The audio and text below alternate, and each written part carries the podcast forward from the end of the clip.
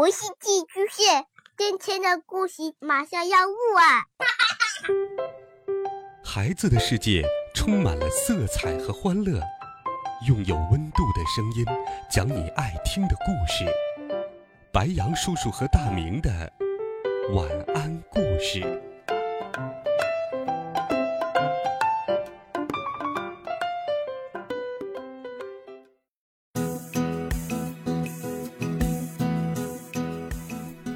小朋友们，同学们，晚上好，欢迎收听白羊叔叔讲故事。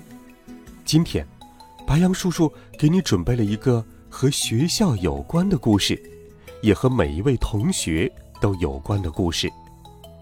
在课堂上，你会大胆地举手发言吗？我们来听听故事里的小朋友是怎么做的。一起来听课堂上大胆举手发言。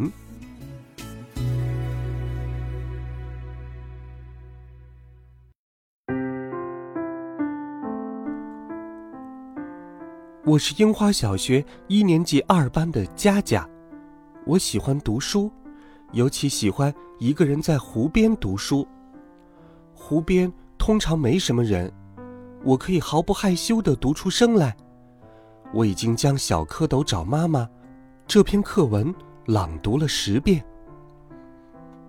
有一天，上语文课的时候，老师说：“谁来朗读《小蝌蚪找妈妈》？请举手。”我很想朗读，可又有些紧张，于是躲在小剑后面，哆哆嗦嗦地抬起了手。我的心跳得越来越快，就在我打算放下手的时候，老师说：“佳佳，你来朗读吧。”我站了起来，可是拿着课本的手一直抖个不停，连腿都在抖。更糟糕的是，我什么声音也发不出来。过了一会儿，老师说：“佳佳，请坐下，川川，你来朗读吧。”一想到同学们都在笑话我，连课文都不会朗读，我就抬不起头来，耳朵里一直嗡嗡响。放学后，我的好朋友西西和小夏对我说：“佳佳，一起回家吧。”可是我没有理他们，一个人冲出了教室。出了校门，我一通乱跑，跑过了蔬菜店的拐角，跑过了书店，又跑过了理发店。在没人的地方，我大声地喊了起来：“啊！”我大叫着冲上了湖边的斜坡。跑到家门口了，我停了下来，大口地喘着气，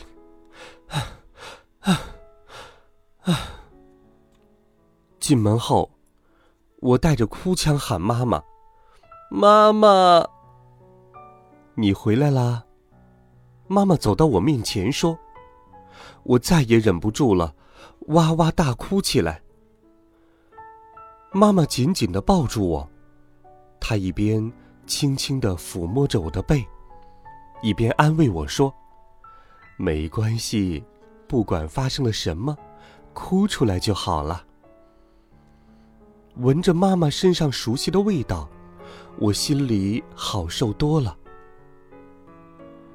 这时，妈妈微笑着问我：“哭了这么久，哭够了吧？”我忍不住笑了起来。“佳佳，告诉妈妈发生了什么事吧。”“我在学校连朗读课文都做不到。”“这样啊，那你现在能给妈妈朗读一遍吗？”像在湖边朗读那样，我给妈妈朗读了《小蝌蚪找妈妈》。佳佳读得很棒啊，妈妈上1年级的时候可没佳佳读得好。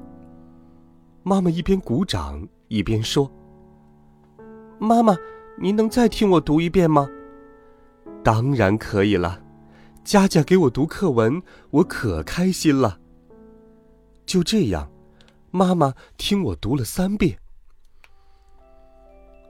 第二天一大早，西西和小夏来到我家对我说：“佳佳，一起去上学吧。”妈妈站在门口，微笑着鼓励我说：“佳佳，你一定能做到。”上语文课的时候，老师又要点人朗读课文了，我高高的举起了手，老师又点了我。我虽然还是有点紧张，但是这一次总算顺利的读完了。以后我还会大胆的举手发言，老师，下次、下次一定还要点我哟。好了，孩子们，课堂上大胆举手发言，你还记得你第一次举手发言时候的样子吗？快来留言告诉白羊叔叔，白羊叔叔也要告诉你，在课堂上我们一定要勇敢地举手发言，大胆地表达你的想法，这样你才会更快更好地进步。微信搜索白羊叔叔讲故事，点击关注，发送留言，每天都有好听的故事陪伴你。温暖讲述，为爱发声，与全国300万家庭一起阅读进步。我们明天见，晚安，好梦。